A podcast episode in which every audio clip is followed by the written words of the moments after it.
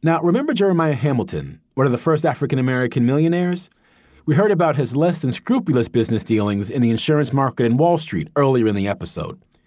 He was so rich and famous by the time of his death, newspapers across the country published obituaries in his honor.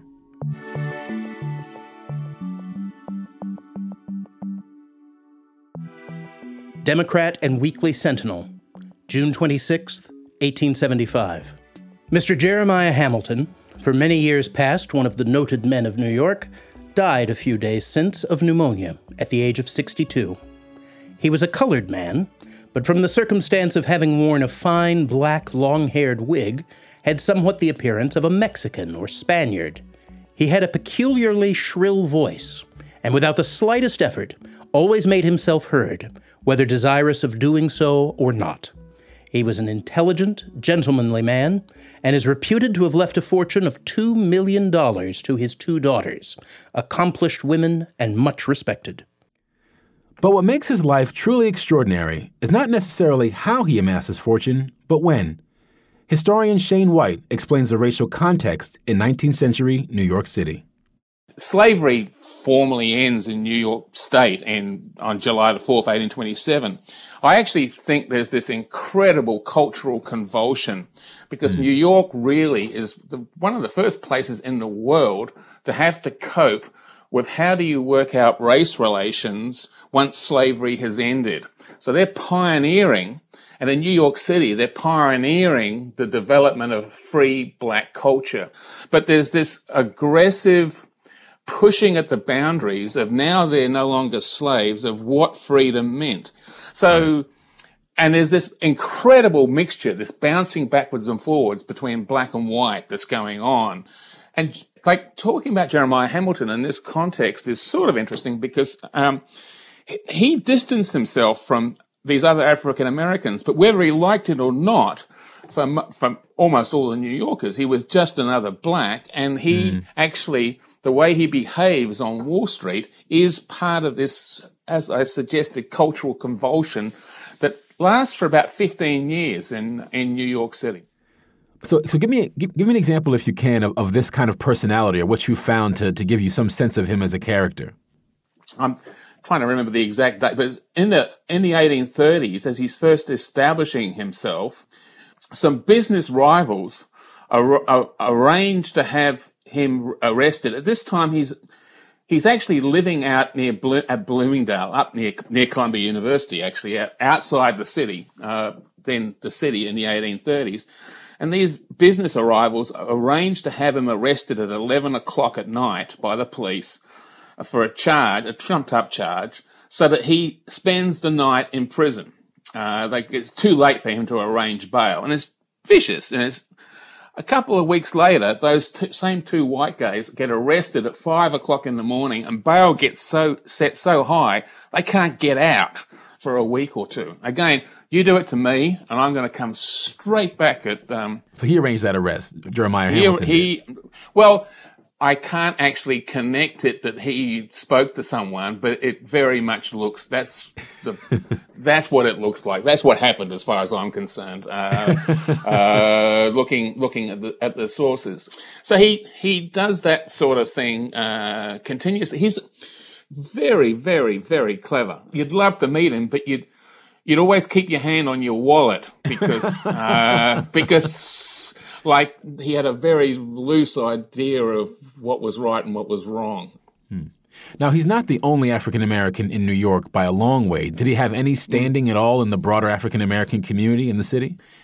He has absolutely, as far as I can tell, he has absolutely nothing to do with any other African American in the city. So the other, not one. yeah, I, like like it's it's amazing. Like he's chasing him through the census. His servants are are white um, in his in his house in New York City. Mm. But his friend Benjamin Day's wife takes in charitable cases as part of reform type of impulse. So does um, Jeremiah Hamilton and his wife. Their charity cases are white uh, as well. They're not they're not African American. Mm. And to me, one of the most amazing images is in the uh, mid 1840s.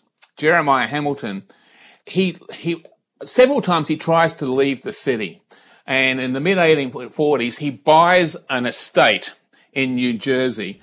It's mm. 250 acres. It's a mansion. It's got 10 bedrooms and a ballroom. Wow. It's got a trout stream. It's got quail and grouse hunting on it.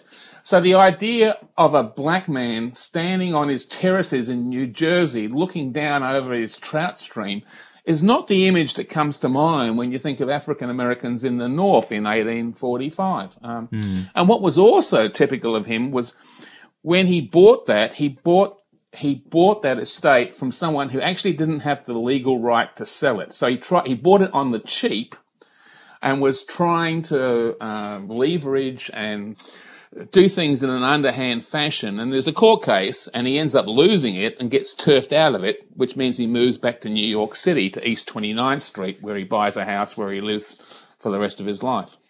And it's the house on 29th Street that is attacked by a mob during the draft riots of 1863, yes? Yes, yes. And, and uh, I, as I, I mentioned before, Jeremiah Hamilton for 40 years is this aggressive. And just to make things even worse, in the late 1830s, he actually gets, he's, he would have been 28 or 29. He gets a 14 year old white girl pregnant. And again, he, he breaks the stereotypes. These sorts of temporary liaisons are quite common, but this was the beginning of a marriage that lasted for 40 years and they had 10 mm. children between the two of them. So he's he's married to a white woman, so that means that every time he walks down the street with a white woman, there's the chance of, of violence.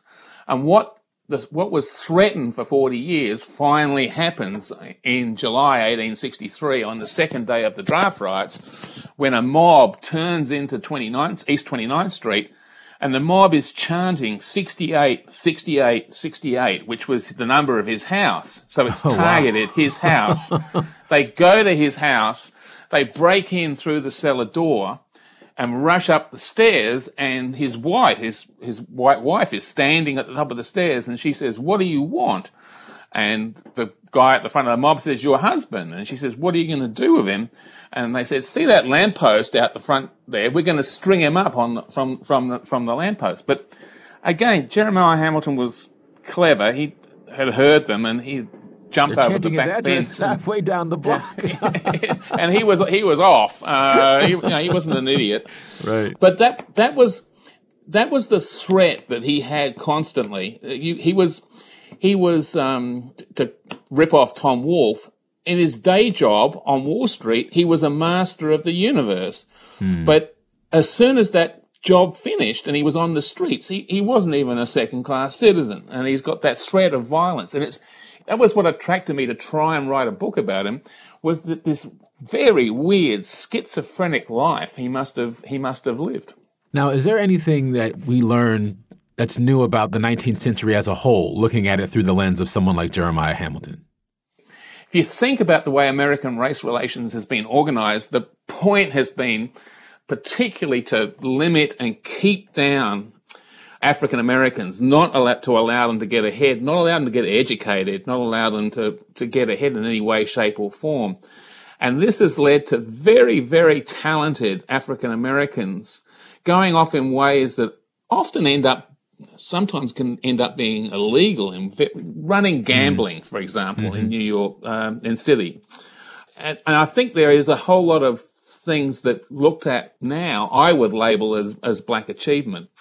So I think there's a lot, there is a lot more nuance or a lot more stuff that you can put into African American history to sort of change slightly the contours or the way it's, it's often, it's often considered too simplistically to be right. a story of black poverty in the city or black, blacks being at the bottom of the heap in the city. Most, most were, but there, there are odd stories like uh, Jeremiah Hamilton that um, I think can make our understanding of the past a bit more interesting.